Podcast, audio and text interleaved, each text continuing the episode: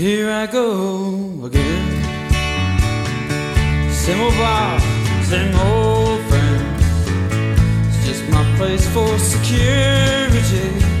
Place like home friends like you and me. Here I go again. Hello, everybody. Welcome back to the best little city in America. It's the Patrick Lalley Show podcast, the uh, the generic version, the homogenized version of the once famed, the semi-popular and uh, short-lived uh, radio show. But uh, we are here at Full Circle Book Co-op in beautiful downtown Sioux Falls, and on 10th Street, 123 West 10th Street. The good people at the Full Circle Book Co-op, your left-leaning, no, no, no, it's your conservative, communist, left-leaning, libertarian bookstore and cafe, where we host this podcast each and every week on Tuesday nights. Uh, normally, we have uh, we're, we're moving right into the uh, city council bingo, but this is an off council weekend. It's the what fourth Tuesday of the month or the sixth, what whatever it is. They don't have council tonight, so there's no city council bingo, just the podcast, which is a draw in and of itself, to be sure. However, uh, we're gonna we're gonna sort of get away from politics a little bit tonight uh, because my guest, and I'm, I got to tell you, I'm very excited about this. Uh, I've been planning this for weeks and uh, is uh, Mick Garry, former my former colleague, uh, famed. Uh, what did I say? Noted Irishman, uh, famed sports writer, and raconteur. Mick Garry. Mick, thanks for being here. Hey, I I, uh, I like that intro. That was cool. And but on the other stuff, I was kind of thinking that this is like this is like that fourth exhibition game where you just you throw all the thirds and threes and fours out there and let them fight it out for 60 minutes. Yeah. Okay. Well, it's that kind of it's that time of year, Okay. right? It's Yep. preseason football Yeah. time. We got it coming up, and you know what? I think we'll talk a little bit about football here in a minute, Mm-hmm. because uh, as I mentioned, you're you're a sports writer, sports reporter, uh, and you're still writing about sports. We'll get into that in a minute. Uh, but you were uh, in the business, as we say, the industry, the newspaper biz, as a sports reporter for how long? If you count when I started, um, That's usually where we start. well, yeah. Thank you for pointing that. out. My first job was full time job was with Tommy Kramer's Viking Report, and it would have been about 1986. And I, I spent a little bit of time doing that, and then that ran aground. Uh, that venture. So that was that was Tommy Kramer's like was it a print deal? Was it TV? It What was, was it was a print deal. It- It was a weekly thing during the season, and then I don't know, probably monthly during the off season. Uh, and he wasn't obviously he wasn't in there. He wasn't at editing? ten thirty at night with his red pencil, Although I would have liked to seen that. trying to cut get me to cut down on my passive sentences. But uh, but I got to you know I got to meet him a couple times. Yeah, yeah. I was going to ask And you. it was it was the, the my access to going to Viking camp. I was the envy of all my journalism student Yeah. colleagues at the time. So it was really fun, like in that regard. so you're uh, you got out. of You went to St. Thomas up in the cities. You're from Austin, Minnesota. Mm-hmm. Um, doing the whole Upper Midwest thing. You're that guy, and you're working for. I mean, you're covering the Vikings. That that really had to be kind of like waking up every morning going, "Wait a minute, I'm covering the Vikings. Screw you people." It was so fun, and it was uh, it gave me a chance to understand that this is how you behave. Little things like how Mm-hmm. In you a behave in a, in a in a locker room and in a press conference, and what to expect when you're dealing with somebody who may or may not uh, really be in, fully engaged in what you want him to say or do. And, Appreciate uh, your particularly insightful question. yeah, and uh, but I, it was just it was fun going out there. It was fun getting to know the mainstream. I guess they didn't use that term back then. No. It was just media, but uh, the the Twin Cities media. Yeah. uh, and, and all the people who followed the team, and getting to know those people to a certain extent. It was it was really cool to be able to do that at a young age. Uh, and then you know, then you go from there to Crookston, and And uh, once they, you know what happens, once you go to Crookston, you never go back. all of a sudden you decide you decide whether you like this as a career or not. you know? yeah, lovely Crookston. Uh, I, you know, so that was probably what mid '80s sometime, right? yeah, yeah. Wow, how long were you in Crookston? That's a long way from there. You know, I was there for about seven months, and it was from spring till fall. Ah, that's I never went through the winter there, and I had a great summer there. I played. I got to know some of the amateur baseball guys, and uh, so they, they went. I played on the team that The town summer, team. and uh, and got to know a bunch of people in town really quickly. So it was great, and I honestly I felt bad about leaving there. I think I was making, oh, it was about two ten a week, Yeah. and uh, and then I just I went to Austin, Minnesota after that to work at the, the paper there, which that wasn't moving to Paris either. But but at least it was your it was your home. yes, and- and I, I knew I had to take that job. So, uh, but my time at Crookston was great. Crookston. wh- When were you in Crookston? It would have been this summer of uh, '86. I was there through '86, the spring. Wow. And uh, Because I was across the river in '88. Okay. In Grand Forks, yeah, near Dakota. it, you know they say it's like well, it's the plains and Yeah. this is, it's flat down here. It's nothing like there. no, it's very if you're flat. like if I would be going out to, and I would want to go to Grand Forks, which I remember as being just due west. Yep. and you would it'd be it'd be dark, and you'd see, well, oh wow, okay, I'm just coming up on Grand Forks. No, you're not. it just looks like you are. It's just the glow from 40 miles away. Yeah. But Crookston, lovely town. It's like the beginning of the North Woods, right? That's that's Yeah, and, hell and away from Grand Forks. and and growing up in Austin, Minnesota, and you'd use this phrase a lot, as well, a lot of Southern Minnesota people do, that they're going they're going up north. yeah, that's right. And that could mean that's basically anything north of St. Cloud to somebody who grew up in Austin, Minnesota. And St. Cloud is three hours south of Crookston. So you were a long way from home then. yeah, it That's was pretty good. I don't know, it was about six and a half hour drive. When you ended up in Sioux Falls, when? It would have been the fall of 1990. Yeah, and so that's when I got to know you. Yep. Was, uh, Right away. Mm-hmm. We had, we were just starting Tempest at that time. Uh, we started in '89. Yeah, late '89. Uh, November of '89 was the first issue. So you you you were part of that that sort of young Turks crowd at that time. Yes. and we had a lot of fun. A lot of fun. Saw a lot of music that I don't pay attention to anymore. Know, but uh, Bob was- Keys was here then. Yes. and uh, Bob was always out and about trying to make his mark, and uh, of course Stu, which we won't even talk about. Yeah. because most of that's under seal, uh, federal grand jury. I don't want to go into it. Um, but uh, you know, a lot of those guys, Mike. I think about Mike Romer and uh, some of the Paul Bukowski and the photographers and everybody. There was a lot of people around our age just hanging out here at that time. It was uh, kind of magical time. It, wa- it was and it, magical. I think for for your operation, the Tempest too. Yep. I came here with a um, knowing about the alternative press and how Mm-hmm. and and appreciating the work you guys were doing at the time and and really uh, you know every week look forward to reading that newspaper and and the, the work that you guys were doing. And uh, yeah and and I remember, you know once knowing who you guys were seeking you out or the other way around and fast friends there. Yeah, we were a great time, and actually, Bob Keys was responsible, really, for all the success, if you can call it that, notoriety, perhaps, that Tempest ever had, because he, we ran into him one night, told him the story about us getting thrown out of uh, uh, a local grocery chain for having uh, uh, gay personals, and boom, one story on the front page of the Argus Leader, and the rest is history. Uh, and that really was just from that those relationships hanging out because I ran into him. I remember when we had the conversation was at Lucky Cruisers Bar watching Rich Show play at uh, at uh, over on West 12th Street, which is a weird, weird. Con- no, it's long gone. Long gone. It was a video lottery joint, and it had been Kirk's, not Kirk's, one of those cafes. But um, I should mention Rich Show, who let us in, as you heard, uh, the fine podcast. Uh, Rich Show, the featured artist on every Patrick Lalley podcast, and we have him to thank for it. I should mention before we get too far, uh, the show is sponsored, Nick. I don't know if you know that or not. Okay. It's a high quality operation. Yeah. Northview Bait and Tackle is our sponsor again this week. Uh, all your finest uh, bait, tackle, of course, live bait and dead bait, I guess.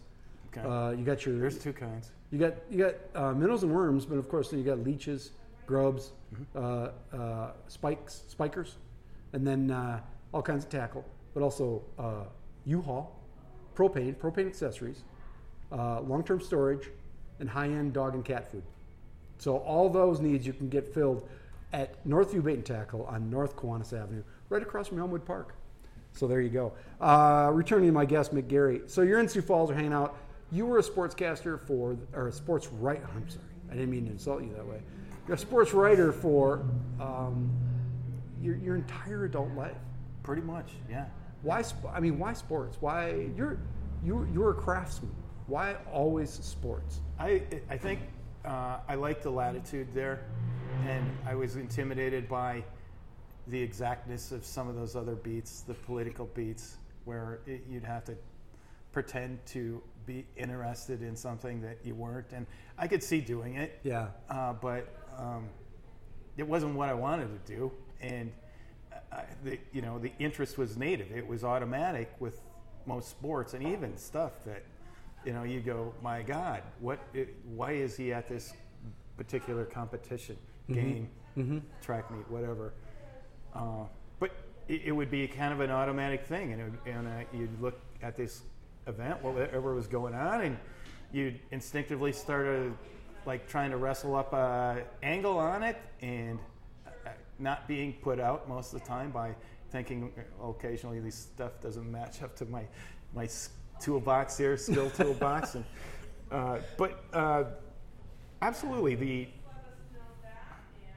the fact that I didn't have to work that hard at it. I mean, it didn't. It didn't seem like work. Okay. Yeah, I didn't right. mean it like I was, No, you were you were. but it, it never. It's never really seemed like work, and it was like it's been a, like a, kind of like a hobby, or on a day when I mean I like to cook, and on a day when I wouldn't want to do anything, I wouldn't be interested in doing anything. I could summon the energy to do some cooking if I was looking forward to it, Mm-hmm. and that's what sports writing was to me. I think most of the time. Um, did you you ever have those just complete panic moments where you're like, you're at some game, right? You covered the Canaries for a long time, and I think about uh, being a baseball beat writer as one of the worst jobs. Because, and I know it's not. I know it's a great job, but in terms of the writing, like what the hell? You know, these guys are terrible, and they they're a bunch of nobodies. And I'm out here for the 42 second day. What the shit am I going to write about? on deadline, th- there'd be some concerns there once in a while, but then Yeah. you would, as you go along in the business, you know what comes, how you get through this. You lower your expectations. but uh, You find a story, right? right, and a lot of times, I mean, it's just, it's just talking to somebody. It- it- okay, there's no real story here today, so I gotta. I will find somebody compelling, and we will try to. I will get a decent conversation with this person, and uh, and it, part of it's good casting. On a day when you got nothing else, you go to somebody who you know is going to give you something semi compelling, at least by your measure, and and work at that. Anytime way. you can talk to Ed Nottle, you're way ahead of the game, right? Ed. Ed is the Ed is one of the coolest guys I've ever met. Longtime manager of the Sioux City Explorers, and probably consume more Coors Light than any human being on the planet. My favorite story about Ed, which, which I saw it on TV. It wasn't talking to him, but it was. Uh, Ila Borders. Yeah, the female, very famous Right. national story woman pitcher. Right, and it was on. So it was on 60 Minutes, Yeah. and and Mike Wallace was really trying to, you know, because Ed had said something that was.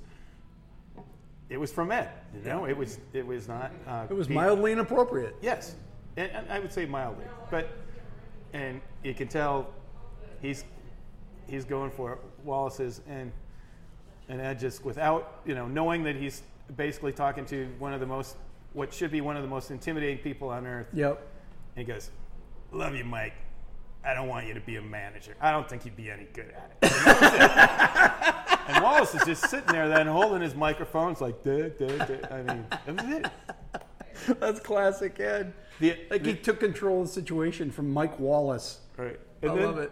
And then there was another one where I uh, was doing a story on. It was one of those years where it was getting down there, Mm-hmm. okay, and there was nothing going on. The Canaries were terrible, and I decided that I wanted to write a story about how professional players approach baseball when they have to play 100 times Mm-hmm. in in 105 days versus how we think they should want to play it and how, how it is at the American Legion level. That's or- a finely crafted uh, budget line Okay. there. But and I knew that Ed was my guy to talk to on this, or one of them. And, goes, and I, asked the question, and then, as glib as ever, he goes, "You know, Mick, you think when Babe Ruth grounded out to second base, he ran it out?" I said, "No." And he goes, "Yeah, well, I still wouldn't minded having him on my effing team." That's perfect. Uh, I used to run into Ed. I spent my did my time down in Sioux City. Uh, you could find Ed pretty much every night sitting next to the local sports editor, who should remain nameless, at the point after, playing trivia. On the, I mean, that was it. It was those two guys sitting there playing trivia. Strange, strange world. What one more Ed story before we They're move on. This and this had nothing to do with what he said, but apparently it was up at uh, in Thunder Bay. I think it was Thunder Bay or Duluth, but It's a better story if it's Thunder Bay. it was Thunder Bay. and apparently there was some kind of like pressure kick in of the water supply Yeah. or something like that, and it was the most pressure that had ever run through the pipes at this old stadium, and it blew the. Ed was taking a shower, and it blew the shower head completely off, and it hit him in the back while he was taking a shower after everybody had left. And I was talking to this guy who kind of was the media guy, Yeah. the PR guy for the, the Whiskey Jacks back then, and he told me this story. And it was like, well, he was just finishing up with his stuff, and all of a sudden he heard this, uh, uh, and he runs. And he, so he, he runs toward the sound, and it's Ed who's who got drilled with that shower head, and he's laying on the floor of the shower, just groaning in pain. It's a nice image. Yeah. Ed, who could barely walk, let alone get up. He, and he had an, you know, the, I know you know it, but he had an, an album back when you only got albums if you I did some- not know that. No, I was. Oh, he was a, he had, He's he's a crooner? co- country, kind of a country crooner. Yeah, I can see that. Yeah. That's And, uh, awesome. well, I got to get a hold of that. It's like 1983 or something like that. And it was an actual, it was an actual album. It wasn't a CD. I was- did not know that. That's impressive. Um, so that was a, but really, if you think about it, those were some of the best. That was a good period of sports reporting in Yes. the town. There was a rise of minor league sports, and now it's kind of a given, right? Right. But then it wasn't. It, um, the fascination that uh, with the each team that got here in that kind of in that era as Mm-hmm. it ca- came along, there was uh, initially a fascination with it, and it definitely was, in hindsight, kind of the start of the steps up for a whole town in a lot of ways. Mm-hmm. You had the Canaries all of a sudden, and they were in this really nice, uh, independent.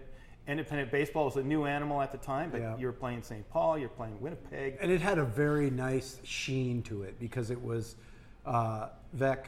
It had it had a lot, Bill Murray. You know, it had it had a it had a kind of a celebrity to it. Yes, yeah. And you had your first year. You had Pedro Guerrero, who had, was just maybe a year or so out of the game and had Yeah. been a, a, a star. And Yeah. nobody, they've had nobody that came through town that would approach his level in uh, notoriety. The great story I heard about Pedro Guerrero, and you can tell me Pedro Guerrero, who played for the Dodgers, correct? I think he played in the World Series. Mostly Dodgers, and then he signed a, a pretty decent contract with St. Louis, but I don't think he he, he, he got nicked up. And, and Yeah, by the time he was here, he's a little hobbled, but he could still hit the ball. You throw it you, if he if it's in the zone, he's gonna hit. it. Um, But so the man had some resources, and my my understanding of the situation, you can correct me if I'm wrong, is that when they'd go on the road, everybody'd show up. Pedro would pull up in his Mercedes, and the bus would take off. Pedro wasn't getting on no bus. Yeah, he would he would fly to these places if it was going to be a long. or he'd just follow along in his car, right? And that's if you're that guy, you know, you're the guy who's some punk kid from, you know, had a good run in the in the you know.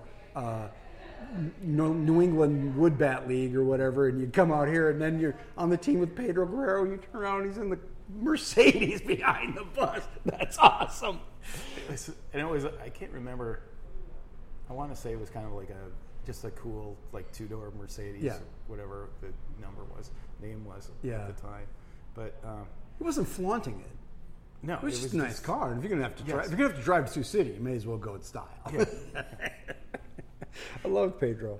He, uh, there was one cool. I had a couple of deals with Pedro. One was was pretty bad because he, it, it's too convoluted to really Right. get into too much. But he was very upset with me, and uh, but in his own way, I mean, I he was really cool after that. After I explained exactly what happened, You and blame it on the editors.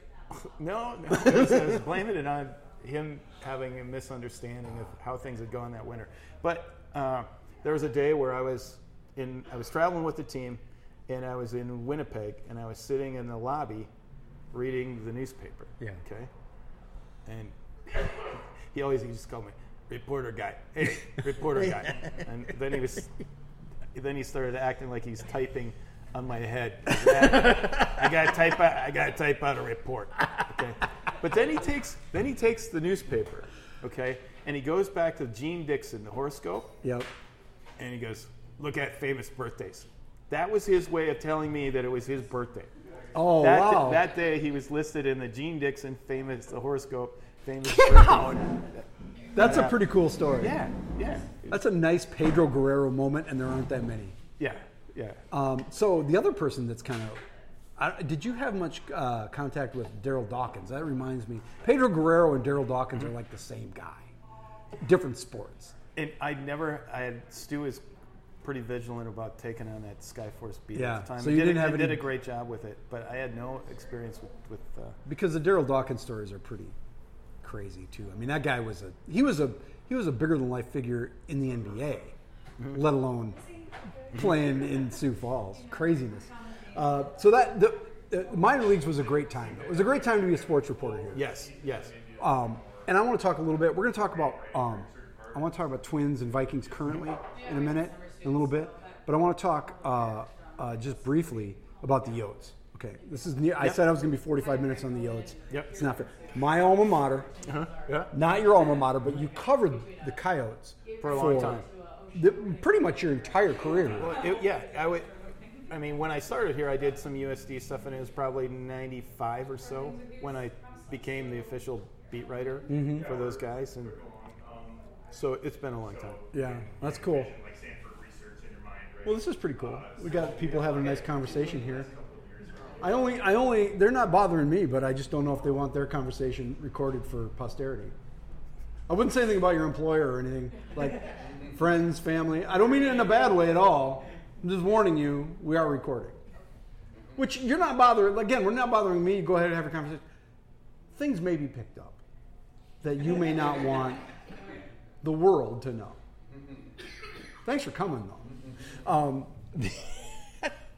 uh, what do you make now of? Let's talk about D one and the whole uh, move to, to Division One. Was it? I was very skeptical, as you know, of the whole thing. Um, and without, I mean, I'm not. At some measure, USD didn't have any choice. Uh, SDSU drove the bus on that, and Yeah. NDSU. I think I think SDSU kind of got taken along for the ride by NDSU, but that's that's just me. But I think maybe I was completely wrong. This was actually something uh, they had to do, and there was no choice. Is that? Do you believe that to be the case now? And we're, we're verging on Augustana trying to go raise tens of millions of Yes. dollars to pay for scholarships for football that they're never going to win. Um, is this a good? Has this been a good movement nationwide in, in college sports? Well, I think that if you look at uh, number one, nobody knew anything was close to any Division One thing. All we had around here, we, the the animal that they were trying to become. Talking about SDSU here 1st um, it did not exist as far as any of us knew. We were not familiar with any program. It No. was, we were familiar with Iowa and Nebraska and Minnesota. But that And- was like a different universe. it was Big Ten. Uh, and so I think that some of the caution came from that. The apprehensiveness came from that. Uh, definitely, if you're looking at the math in it and you looked at the budget that you had, uh, and without factoring in that, and this is a big part of it, I think, the, that once you went Division One, the how it was going to be a little bit easier to motivate motivate uh, your boosters, Yeah. and they, they would start coughing it up a little bit. more. Especially some of them who had a lot of money. Yeah, and and, About, but, and about half one, a dozen people who had a lot of money. Yes, and you'd have uh, a conventional way of like, this is okay. This is what I give this this program every year. Blah Mm-hmm. blah blah, and then all of a sudden, it's a different deal, and they, they start they start being coming increasingly engaged uh, from day to day with a lot of these sports, and all of a sudden, it, it's easy to justify. But they, SDSU couldn't have done it without Dana Dykehouse, and I don't say that as No, any in any bad not. way at all. And and everybody who's done it well, they usually had a guy like that or a woman like that. USD had Miles Beacom. Absolutely. I mean, he's not as big on the sports, but big as a booster of the university. Both guys coming out of First Premier, and the the the degree to which First Premier has that that that company has spawned D1 sports in this community cannot be overestimated, right? I Oh, mean, you just absolutely. Yeah. it's hard to even fathom. and and they were the, the people who were involved in these and um, again starting with SDSU and taking on the challenge right away but uh, their definition of success for their jobs had, be, had to become radically different after they, that this was a commitment that they were going to make and that had to be a, uh, an intimidating part of it but having some assurances from Yeah. people that you know had by your definition inexhaustible supplies of cash Like if you're Fred Oien, who was the athletic director at the time and had, you know, is a flawed human being, um, having Dana Dykehouse in your back pocket and not everybody knowing that. So there's no way for, at, at the time, for people to understand how much money. And again, I'm not criticizing this at all from Dana Dykehouse's perspective. He wanted it to happen. He's got it. It's his money. Boom. But Fred Oien had that in his pocket. He had to have huge assurances, as you say, that that was going to happen. I think when you uh, and, and probably I don't know uh, you know Dana's financial stature has evolved since you know you go back to when it happened, Mm-hmm. but um, a guy who totally believes in in supporting SDSU Yeah. sports and uh, and SDSU as an institution. yes, absolutely. And, There's nothing wrong with that. and you know, you, you're, I'm associated with USD, and uh, it, you know, there's always like eh, Dana blah, blah. and and this is just reality, and it's Yep. what it's like at every school that you Yep. pick on somebody else. But uh, you know, my experience with Dana over the years has been fantastically positive, Yeah, and he's, he's helped me out with a bunch of stories, and my USD homies don't like hearing that, no, they don't. And we, we you and I lived through that. But it's true, yeah. and uh, it was a very strange time in terms of that. We got accused of a lot of stuff, um, and and you know, everything has a grain of truth. But it's uh, Dana has been nothing but nice to me. But on the other side, you know, uh, when USD went, um, they knew they had to raise a lot of money. You know what USD's good at? Raising money, right? They didn't have Dana Dykehouse necessarily, but they had Ted Muenster and Jim Abbott. And once Jim Abbott decided it was something they had to do, they were all in. And I don't know about you, but I was kind of amazed at how much money they actually have raised for sports at USD, which as a long time uh, covering it for a long time, you know, sports is maybe not the highest priority. It's it, and it continues in its own way. I mean, there are different ways of measuring it now, but it continues to be a challenge there Mm-hmm. in, in some ways with with uh, cultivating fan interest, cultivating student culture interest, and uh, it's don't something- care. It's something that they've wrestled with, and it's and you could have. I mean, there are all sorts of potential factors here involved in it, but um, Isn't it weird though? And I think this is something about colleges that they don't have the culture, right? And so I am lucky enough to spend a little time in Ohio these days, as you know, and going to the University of Ohio in Athens, um, and their football stadium, which is looks like Augie, right? It is a college with thirty thousand kids in it, right? It's a tiny football stadium. It's it's an hour and a half from Ohio State which is one of the biggest football stadiums in the country, right? There's a there. The, it's the same thing here. There is some schools have a culture of sports and some don't. and it's a strange animal in that regard, and not something I really thought about when I was at USD. But you see it now, and you're like, yeah, they. You go to a football game at USD, and the kids hang out till halftime, and they are gone. And- How and many I- times have you seen that? Oh, absolutely. And it's I made the joke publicly, um, or publicly. I don't. That's a little too pompous for tweeting out something. It's on record. but uh, right now, okay, it's a, it's third quarter in a game, and it's like who would win? Right? And I would take a picture, and I go, who'd win in a tug of war right now between these guys and the people in the library? and, That's right. It's a great line. I think because there's nobody there. and Well, I was in the. I will say this. This goes way back. I went to. Uh, uh, my friend David is here. We both went to the university. Uh, my my uh, sound uh, technician David is here, and we both went to university at, in 1983. And I I was in the band. We would leave. The band would leave after halftime. So I mean that's a cultural issue, right? well, you know, and you know, I I work for USD now too. yes, you know. you do. Um, but um, it is an industry-wide deal. The the boredom, or at least the, the lack of engagement, is something that goes on all over the place. And maybe there are a few places where it doesn't still it doesn't happen. You know, maybe Nebraska. Uh, they I don't still, know. Kids, but the, the students don't But- even go, right? They sell their tickets. Yeah, and so Minnesota, it is a huge problem right now. Yep. That they've done stories. Uh, Star Trib has done stories on it. It's just like these guys, these kids don't care Mm-hmm. anymore. They find better things to do, and uh, so USD's had to struggle with that a little bit. And I think that they. They, the, the leadership there embraces the challenge, but it, I think that they would acknowledge that it is it is something, and it, it is a I mean, you look at I don't know what the the male female, and I don't think I'm treading on. I'm going to lose my job when I say that there's some that there's some differences when you have a different percentage of gender, and they're they're they're the the idea that they're going to go to a sport is probably a little bit different between men and women. Is that okay to say? Mm-hmm. Yeah, You it know? is.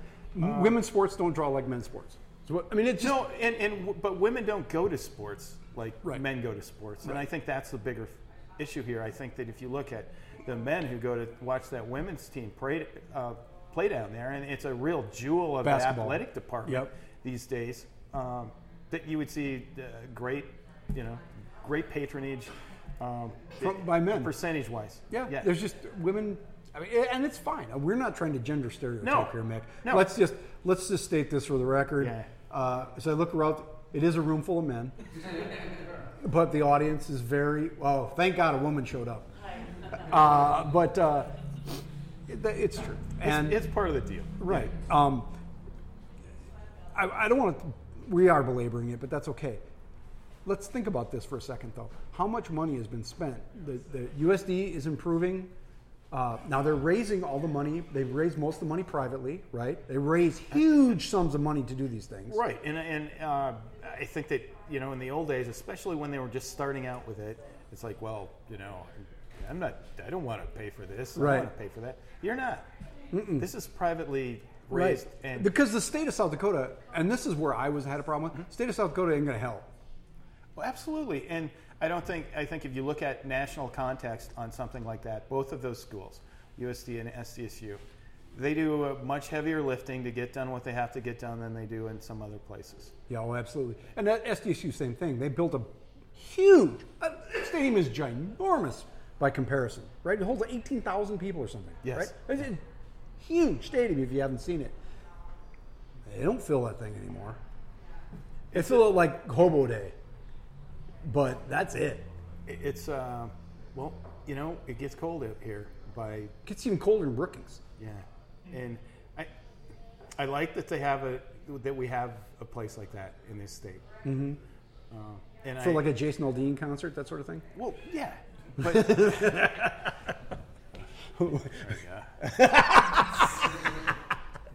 No, but you, but you know what? I, yeah. right, and, and they swung for the fences on it, and Yep. I love that part of the, the spirit of it. You gotta And- think big. and I There's nothing and I wrong with want. I want this to happen. Yep. and um, but I think that it's it, you're asking a lot, on a on a November It's second tough. when it's 35 degrees that you're going to get anywhere near 19,000 in there for for a game that's where you're only following one of the teams. It's not a it's not a bipartisan. It's not crowd. state U game. And and even that it doesn't. You know they they haven't had. Plus plus when you have your playoff games, which Yep. are competitively in a competitive context, are your biggest games by far. Everybody's got to pay to get in. You got to you got to resell all those tickets. You know, it's not just depending on. It's tough. And it's a it's a tough deal. Uh, Do you think they I- made a mistake building it that big? well? That's a big stadium. But if you looked at it, let's you know, if you really want to make that statement and go, Mm-hmm. they made it too big. Uh, you're worried at you, those empty seats there. All right. Well, if okay, so what should you have made it, and how much money would you have Mm-hmm. saved? And maybe it's not. I I'm guessing, you know, changing it from let's say they wanted 15 grand, which would be probably a more realistic thing. Uh, but what did you save by making it 19 Yeah. grand instead? And and are you just grinding on this because it's something where I really hate them. where, No, where- I mean that's, there's no doubt about it. I just hate them so much. right? And so I would So say So I want to see them fail miserably. right. I would Right. say to that like, what would you have made it then, and how much money would they have saved if they made it to your specifications? No, I, I just I because right away it was full all the time, Mm-hmm. And then and the football team's good. Mm-hmm. The football team's gotten better, right?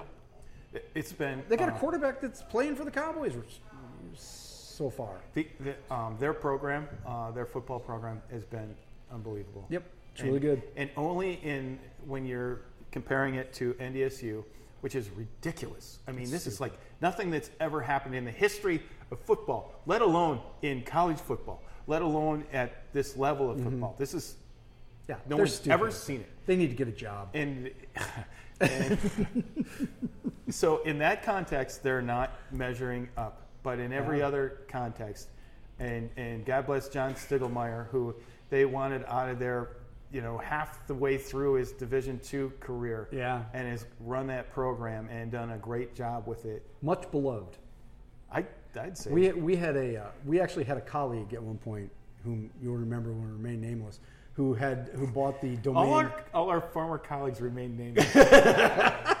who bought the domain name to firestig.com, which that's that's I mean it's going back. It's going back a ways. Uh, oh, you know the man now, 15 years later, still the coach. So uh, the the website didn't take off the way he had hoped. Um, uh, let's let's move on from. it. We're not going to take a break. We're just going to keep going. Yep. Right, there's All no right. point in breaking. No. Right. Crowd's into it. So uh, I want to talk about Once twins. we ran out those two ne'er do wells,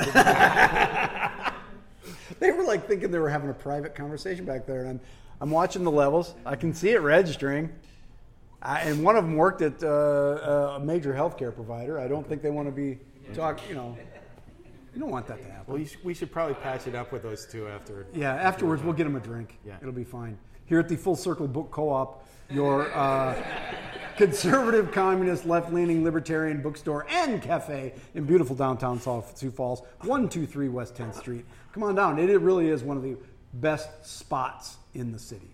We're normally every Tuesday night. Uh, when the city council is meeting, we have city council bingo. That's not tonight. Do you want to talk politics at all with Mick Garry? I have just. I'm such a. Not even paying attention I anymore. you? made. T- I made. What I am is a piss poor Democrat. Okay? Beyond that, I have no. I can't describe. You're a classic Minnesota Democrat. Is that fair? I never. I didn't know a Republican until I was about. Until I went to St. Thomas. Wow. You grew up in Austin in a in a union family, right? Union. well, Good Irish, well, yeah, teachers union. Yeah. Uh, and uh, but everybody in in, in uh, Austin is a union family back then. Especially. It was a, it was a union town, and uh, but um, yeah, I didn't. I don't know. I'm trying to think of the people that I knew in high school that they're, would all, have been. they're all Democrats. They were all. So the uh, the and I, I think you and I have talked about this before. Is the documentary "The American Dream," which is based in Austin on a Yeah. base, uh, documents a Hormel strike. Yeah. Because I don't know if you people know this or not. Austin is the home of spam. Yeah. All right. Just in case anybody is there's any equivocation on that. So uh, they went on strike and Austin, and we were having a strike at the same time at the Morrell plant. And I remember there's a scene in the American Dream where the union guys from Austin come over here, and the cameras come with them, and it's a bunch of guys, dads of friends of mine growing up in the neighborhood.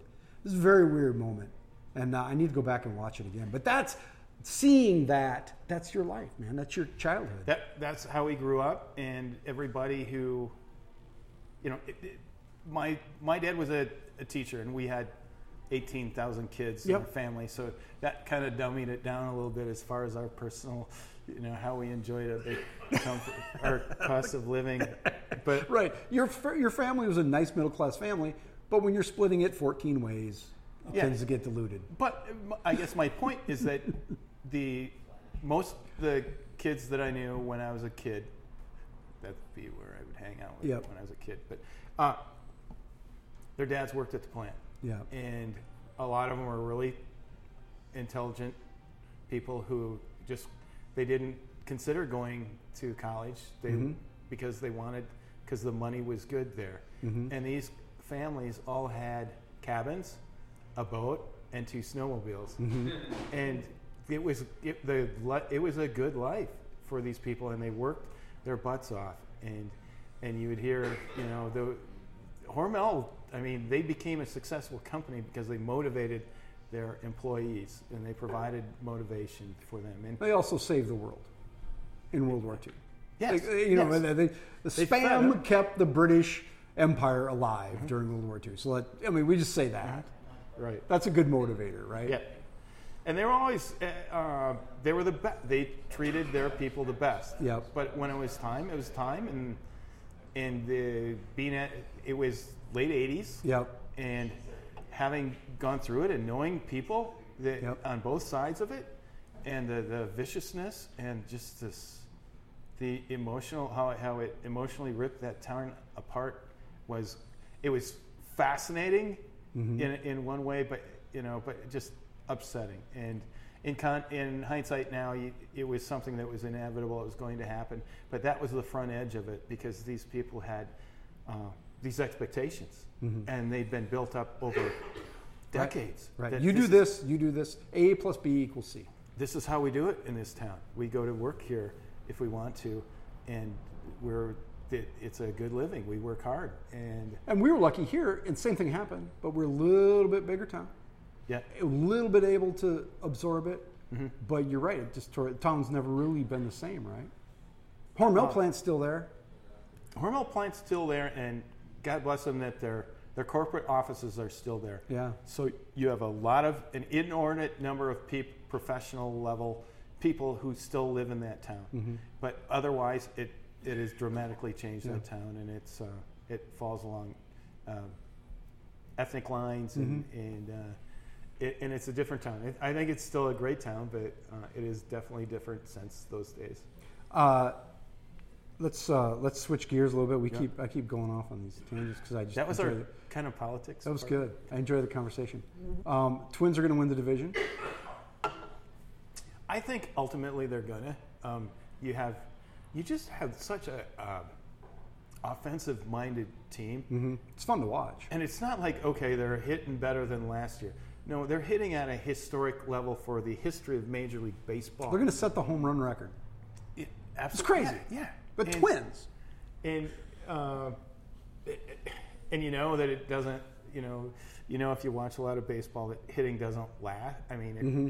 it's not going to win you a World Series. You can't just Gotta have, gotta have pitching and defense. Yeah, and that's where they they lack a little bit. You know who I know is not going to win a World Series this year? Ron Gardenhire.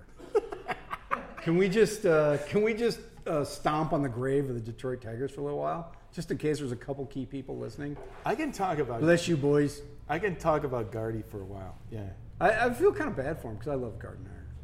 he um, Great manager. The, the times that I dealt dealt with him, number one, is really cool. But I'd heard hear, hear stories about Gardy, where he's like he is the coolest guy on earth, and but it doesn't prohibit me from now taunting from afar and going. And you're down by 13 runs, and it's like, yeah, you better get Nick Punto in there. Got put him in cleanup so he can bunt, you know, or hit behind a runner or some other happy horse. Slap shit. it, slap Yeah. it to the right side. Dive into first. Some He's other a, he, happy horse. it's it's uh it's That an was- easy yeah. it's an easy he's an easy target on a lot of this stuff. Especially now when he's 34 games out. Yeah. Which I just, God, there's nothing better. Sometimes I, I look at the standings and I, I just stare at it for a while. I just let it, let myself absorb the fact that the Tigers are in last place and way downtown. Yeah. Way they've won. They're winning about three out of ten games. Mm-hmm. That's that's high pleasure. For They me. lost what, 88 games or It's 89? great. They could lose Something 100 like that. games. It's, it's fun to watch. It's where it's where there's no there can't be any context for how this came about and injuries and it's at the end of the year. It's over, Gardy. We're going to have to go in a different direction here because we can't associate because you're going to be carrying this around with us unfairly, I would guess. But uh, yeah, it's a tough gig. So I had John Nichols on the show the other day, and you know Johnny, the common man, and we talked about the Twins, and I talked about, and I know you'll agree with me, how horrible Dick Bremer has got to go, the TV broadcaster for the Twins. It's time. The other night, I'm watching the Tigers and the Twins play, right, and the game was decent, but for some reason Smalley's in there, which I can't stand. And Smalley's trying to talk about how great the Tigers are as a team. You know, you really uh, there's such a every night over there they're playing it. They're playing. They're 34 games out. Well, God, what, what rule, where is it written that you have to have some old twins guy as the color guy on TV? Why? Why? See, now, I don't I don't mind Roy. I don't mind. Roy. I, think, know, and I, I liked uh, Jason, uh, who's back. Uh, uh, Morneau. Morneau. Justin. Sorry. Justin Morneau is he's very conscientious. It's thought obvious he that he's good. not mailing it in and just going, "Okay, I'm this former baseball player." He he's he's following. He's doing what he's supposed to do to to make this something that I can't take Roy Smalley. Uh-huh. I you know I, I'm not, What are your thoughts on Bert? Circle me, Bert. I would say this about Bert that it's. I just thought of a story I know about Bert, and now I'm tempted to tell it. But Would this be the first time we would broadcast to the world? The first time Bert Blyleven story? Like, Okay. No, I'm not, no, I'm not going to do it. I have a. I'll tell it later. Okay, It's off pre- camera. It's pretty funny though. Okay. Okay. But um, with with Bert, I think he realized, okay, it's time. It's Yeah. time, and so I'm going to do thirty or forty games, and that's yeah. going to be it. He's hardly ever on anymore. Sort of like Gladden on the radio. And I, and I think Dick would be. He's just done it long enough. Yeah. he, Ah, he's, he's done it long enough, and he's gone through so many tough years where he was had to be cast as the apo- the perpetual apologist for this. And that would be the worst, right? Yes. Every day you got to Yes. get up there and do that. But this whole, I don't, I got no allegiance to people. The whole Fox Sports North thing is just tired. Everybody on there is terrible. They all need to get fired. I'm tired of listening to them. Their Timberwolves stuff is the worst. The just get gets- start over. It, I would say that it's it's much easier to take that as your opinion when it's always bad. When you're looking at, you see the brand Mm-hmm. and you see this guy and it's bad news. It's like okay, Tom Hanneman or whatever the hell and his thi- name is. these people Oh, are going to make it stop. these guys are, are going to polish up this turd tonight again, and, and you Tim just, Laudner. and you just deal with it. You know? All I can think of when I'm seeing Tim Laudner on the pre and the post game show for the Twins, and I respect the ball man, of course, but all I can think about is the dude hit. I, he was a catcher in a World Series winning. I can't take that away. He's got a ring. He's got all that, but he was hitting like a buck eighty-two, right? Yes, He couldn't I get a think he- hit to save his life. He- I think he spawned the the phrase "buck 90 for somebody where their their batting average starts with a number that goes straight up and down. But he uh, was a you know he was a Tom Kelly guy. You know he's out there calling a good game, calling a solid game, keeping Bert in tro- Yeah. keeping Viola on target, blah blah blah, trying to get Frankie through a game. The, Oh the. Laudner the Laudner career descent is a curious case because it was very shortly after he had, you know he'd been a, considered a decent player that his career was over, and it was because his decline as a hitter was so profound. and so quick. It was like he, he can't hit at all anymore. There's crazy. nothing there, and and that was it for him. And uh, it's kind of a sad part of it, but you know he won a World Series, so Yeah. So yes or no, Twins win win the division. Yes. I say yes. Okay. And then they lose in the first round. I would also say yes. Okay. Sorry. Yeah, that's that's fair. Um, uh, before we before I let you go, uh, because we've been ranting, This ranting has and raving. gone. This has gone quick. Yeah, it has, and it's a podcast, so we don't really have to stop. I mean, I mean, let's be serious, right? Nobody has to quit. Li- hey, anybody can quit listening at any time. No council meeting. Um, Vikings. I'm not a huge Vikings fan. Like I don't cry big crocodile tears when, you know, they when, uh, what was his name? Uh, uh, Brett Favre throws that, in, you know, I Yes. don't. That's not me. But um, this uh, Kirk Cousins experience, this experiment, is this is this going to happen? Or is, it, is this just folly at this point? Well, you know, he was okay last year. He wasn't. I don't think he. I don't think he justified his paycheck, and I don't think he was ever going to technically do that. And people who judge him through, like, well, he's making X amount, this much, so he's Mm-hmm. Should so be that paying guy. him to be an elite. No, it was it was the market and Yeah. their need, and that's what fostered the his twenty three million a year part of it. So I don't th- I don't think that you can automatically expect you're going to get. Uh, But uh, people's expectations are so high at that point. Yeah. It doesn't matter what you do. But the uh, I would say, the, based on, especially based on last week, one week, the, and I didn't see the game, but I was listening on the radio as they were going along, and uh, Paul Allen, and it was like they they were trying to keep things up, but no, it's like this is profoundly bad what we're seeing. I will say the thing about the Vikings radio broadcast is that they are actually like truthful. They'll get disgusted with the play on the field, and I, I actually enjoy that. That is the worst I've ever seen. and, and Paul, That's what I want to hear. Yeah, and, and Paul Allen is, if you listen to him, I he works. He, he squeezes information Mm-hmm. into clauses in his sentences during a play, and I think he's I think he's very good at what he does. He's And a he- craftsman. There's he- no question. He grates on people, but his knowledge is, He is doesn't bother me. Who's his buddy, the former uh, Stu? No, what's what's the side man on the radio? He's a former Viking guy, lineman maybe. uh, let's see here. I don't think no. he has. Uh, I don't think on a daily basis he has a side guy now. Uh, the the, But- but the rest, anybody else they pull with him is terrible. But but the thing I like about them is that they are genuine. Like they're pissed, right? They give up some sloppy touchdown to the Packers, and they they're going to get drilled from the booth. I, I appreciate that. The, the Greg Coleman sermon Yes, that's right uh, before kickoff. That's That is something that that's a destination radio thing. You should listen to that sometime. it's good. I it's very creative. It's it's not for that. it's not for everybody, and, No. a, and a, you could easily make a case for it being preposterously stupid. but it's there, and it's it's part of the tradition of that Yeah. radio broadcast. But Um, and and so they win the, the North. What's it's it's, North now, right? The, Yeah, it's- it, it, you'd see that you don't know exactly with the, the Packers, given that they have a new coach. Mm-hmm. I mean, they have the greatest, one of the greatest quarterbacks of all time, and he's still Pretty he- good. He's he's still very good. Uh, but I think the the other deal is uh, Chicago, and Chicago potentially has a chance to be. they seem to be in the ascendancy, yeah, right? Yes, exactly, and that would be the part of it that where I wouldn't, you know, I don't know.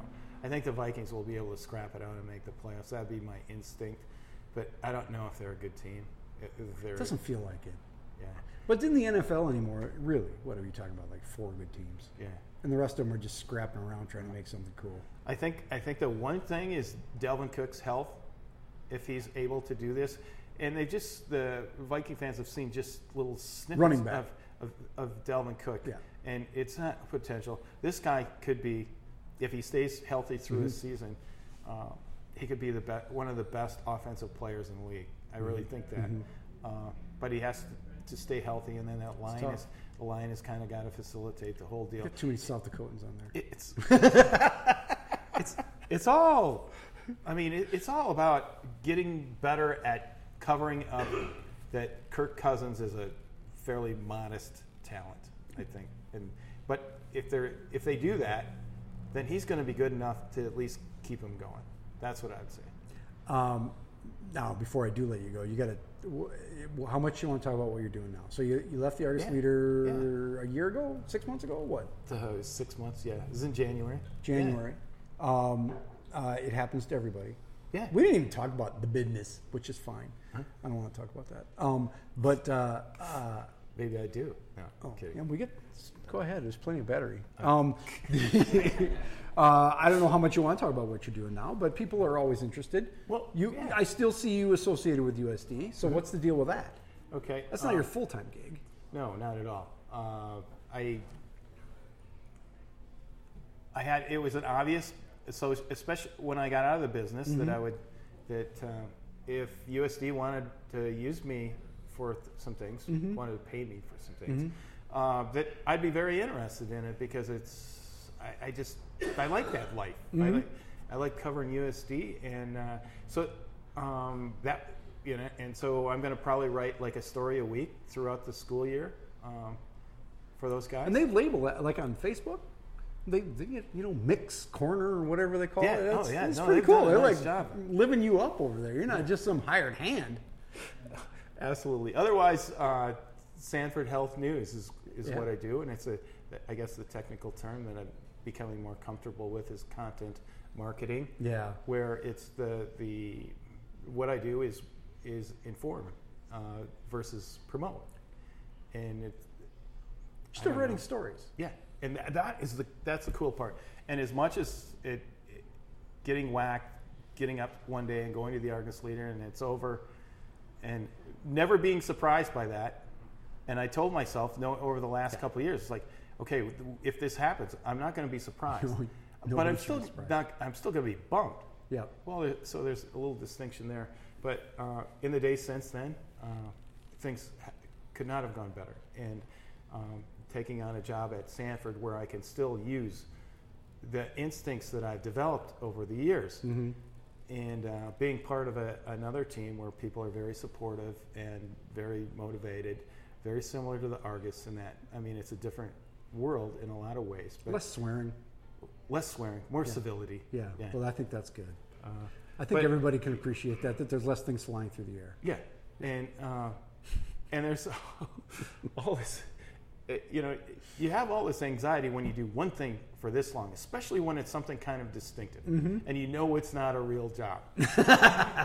it's you're you're right. monkeying around in the toy department for 28 and a half years, and and all of a sudden you got what you think is a normal job, and you're worried about how you're going to be able to do it, and the anxiety involved there, and it's it's been great, and um, these are smart people, motivated people that I work with now, and um, a lot of the assignments I get are things that I would have just I wouldn't have said no, I can't do this, but I would have been there would have been a ton of anxiety, and now it's more like oh, I can do this, and at my age. To be able to change, uh, you know, being 57 um, years old, and I'm very fortunate that it worked out the way it did. You ever back out of your driveway and go the wrong direction? Early on, there was a couple days, and it's like, oh shit, yeah, over here. That's going to happen. That's going to happen. Well, Mick Garry, um, people can still find your your work uh, online with uh, USD Yep. through USD's website and on Facebook, and they can still find your work. Your your work is public through Sanford's. Sanford Health News. Yeah. and it's it's their website, and it's kind of like looking at a newspaper, and it's not profoundly promotional stuff. There are some compelling there are compelling things involved that. Uh, When you've got a community stories that tell. big, you, and you write primarily, you you don't necessarily write all sports. No, um, It's I would say twenty percent of it right now would be sports. Do you got to Yeah. cover the uh, big golf tournament? You do that? I'll be part of that. Yeah. Sanford International. That's pretty fun. That's a good gig. That'll be cool. So, well, congratulations. We're very happy you landed on the feed. Uh, and uh, I, first, I need to mention thank you to uh, the Full Circle Book Co-op, your conservative, communist, left-leaning, libertarian bookstore and cafe, for having us every week on Tuesday nights. Next, uh, we'll be back for City Council whenever they come back. When is it? Tuesday, next Tuesday, the day after Labor Day. Um, and we'll be back for a, a city council meeting. Yes? Are we getting nods on the city council? Yes, yes, we have a Q&A session coming up here too, by the way, there's some questions. What?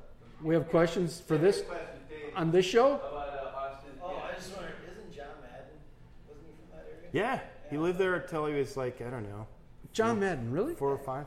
Yeah, I saw a story about it. He went home. yeah, Well, that's your little factoid of the day. yeah. Thanks to uh, my, my sound producer, David, for that one. The Hor- Hormel company brought him in one time, and yeah, it was cool. He ate a turkey made out of spam. That's nice. Spam, spam, spam, spam, spam. It is really one of the most famous towns that nobody knows.